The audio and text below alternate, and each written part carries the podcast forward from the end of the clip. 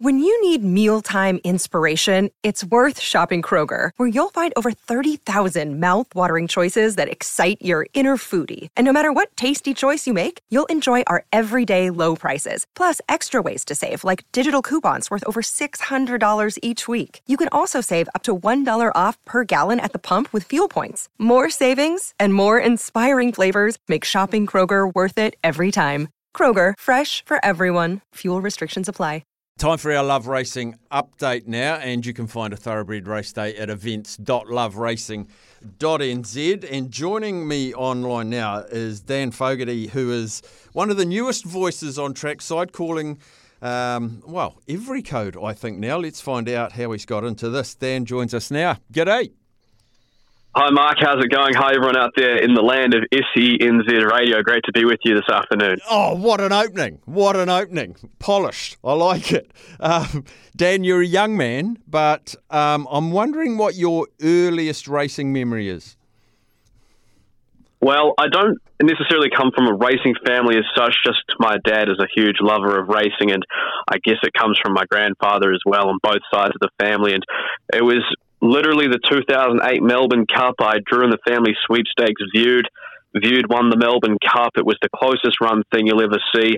It was probably the first horse race I'd ever watched and understood what was happening. And I just remember hearing Greg Miles just absolutely nail the call and thought, in that one magical moment, I don't know what it was he was doing or how he did it, but I thought I want to be a part of that. That's something I want to do. And from there, just something inside me said I wanted to be a race caller, and then I started following the trots with the likes of Auckland Reactor and Monkey King, great gallopers like Black Caviar and Winx over the last few years.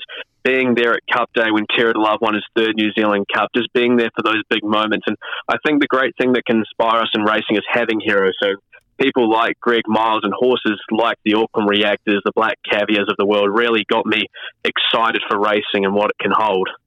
The amazing thing is you identified that at, I think you said five years old. When I was five, I wanted to be a taxi driver. Then I wanted to be a truck driver. Then I wanted to be a TV cameraman. But you stayed true to that very first um, yearn to become a race caller and you stuck with it. So tell me, how how high or how hard were the hurdles for you to be find yourself in the position you are now? I think I'm very blessed for where I've got to at this stage of uh, my life. I basically reached out to Mark McNamara when I was about 14 and said, uh, Hi, Mark. My name's Dan. Uh, I want to be a race caller. How, how do I do this? And essentially, he wrote back to me very kindly and said, Go out to the trials or the workouts, find a spare box, and record yourself. And he said, Send it back to me and we'll see what we can do. And then I sent back a tape when I was about 14, and it was very high pitched and very squealy, and every call sounded like the New Zealand Cup, even if there was two or three horses in the event. And he said, clearly you've got a passion for it, but it'll just take a bit of honing and uh, just a bit of re- a relaxation within your voice. But from that moment, just taking every opportunity I can, you know, every Friday and Saturday, going out to Riccarton or Addington and using spare commentary boxes and recording myself and going back and listening to tapes and eventually I got an opportunity last year to come on with the TAB, which was a really good opportunity to have.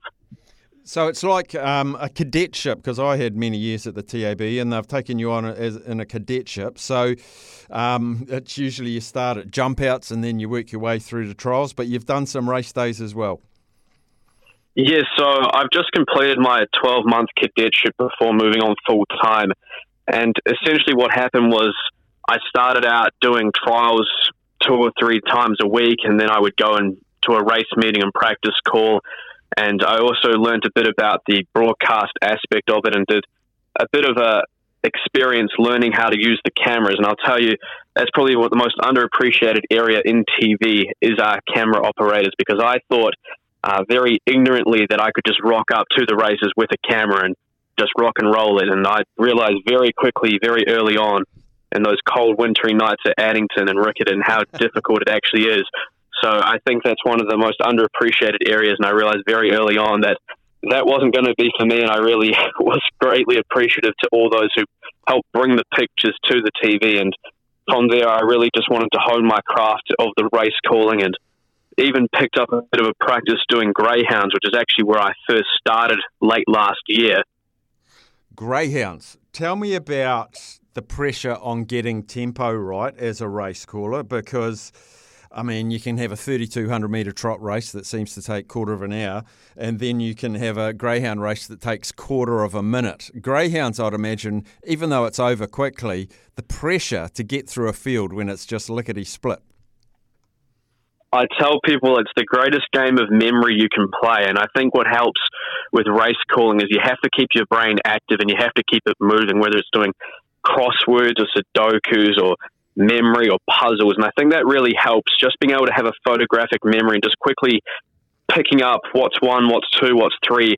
The trouble with the greyhounds I found, particularly coming from a horse background to begin with, is you might call the same dog two or three times in a week, and he might be wearing a red rug on Monday, but then by Tuesday or Friday, he'll be wearing a pink rug or a black rug, and you have no way to identify them. Whereas if you saw Winx roll out, you know that she's wearing blue with a white M on her silks, and that's her every single time. So I found that pretty difficult to start with, but it's actually probably been the greatest help in terms of being able to memorize, just being able to go in and have a fast paced three and a half hour session, just getting those eight names, those eight colors in your head and then spitting them out in 15 seconds. One of the great things about Greyhounds is you actually, it's going to sound really backward, but you've actually really got to slow yourself down because your brain moves so quick, but the audience can only listen as quickly as you can talk.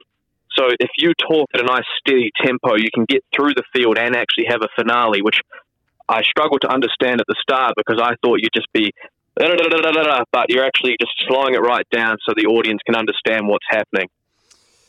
Have you done? Have you have you taken upon yourself to do um, like voice work or, or mind work or all that sort of stuff because you're so dedicated to the craft uh, from five to where you are now? I think you're about twenty now. Have you done other stuff away from the track to help you in your commentary? I've said to everyone that every little thing I've done in my life has actually helped me get to this point. So, all through my life, I've loved doing speeches and speech writing and being in speech competitions. That's always helped, and doing impromptu speeches and just thinking on your feet and getting up in front of an audience. I've always been in drama and speech and drama and doing productions and theatre sports and improv and all of that. So, I've always had a good understanding of how the voice works and how to use your voice and how to think on the top of your feet. And actually sometimes race calling can be a lot easier than those because you, in those situations you have to stand in front of an audience and they can see when you're trembling or making a mistake. But with race calling, the audience is around you and they can't see you, which makes it somewhat easier in some respects. So every little thing I've done throughout my life has sort of helped me to this point, and I'm continuing to go from there. And you called some races yesterday, and you had uh, ownership in a horse racing yesterday. I understand. Did you get to call your own horse? No, no, not at this stage. I'm not ready for that at this stage. I just wanted to get through the first three races nice, clear, and accurately as I possibly could, which was very good. And I think Matt and Aiden were talking online uh, on TV yesterday, saying that I was more nervous to watch the horse run than I was to call the races, which has got a huge element of truth around it. Too. It's very nerve wracking when you have the expectation of a horse, particularly when they're favourite of all things, and looking to go back to back, which thankfully we did, which was a huge thrill. And uh, I was very excited, but I was blessed I didn't have to call that one. Matt Cross came back up and did that particular race. Well, Dan Fogarty, congratulations on your commitment that's being rewarded slowly but surely. You're a young man that's not getting ahead of yourself. You're continually learning. So I wish you all the very best in the future, champion, and we'll follow your progress. Hey, thanks a lot, Staffy. Have a great afternoon, everyone out there. There we are, Dan Fogarty there. And remember, nothing, nothing beats the thrill of a win. And you can take the reins if you want to get involved in ownership. Loveracing.nz slash ownership. We'll be back before too long.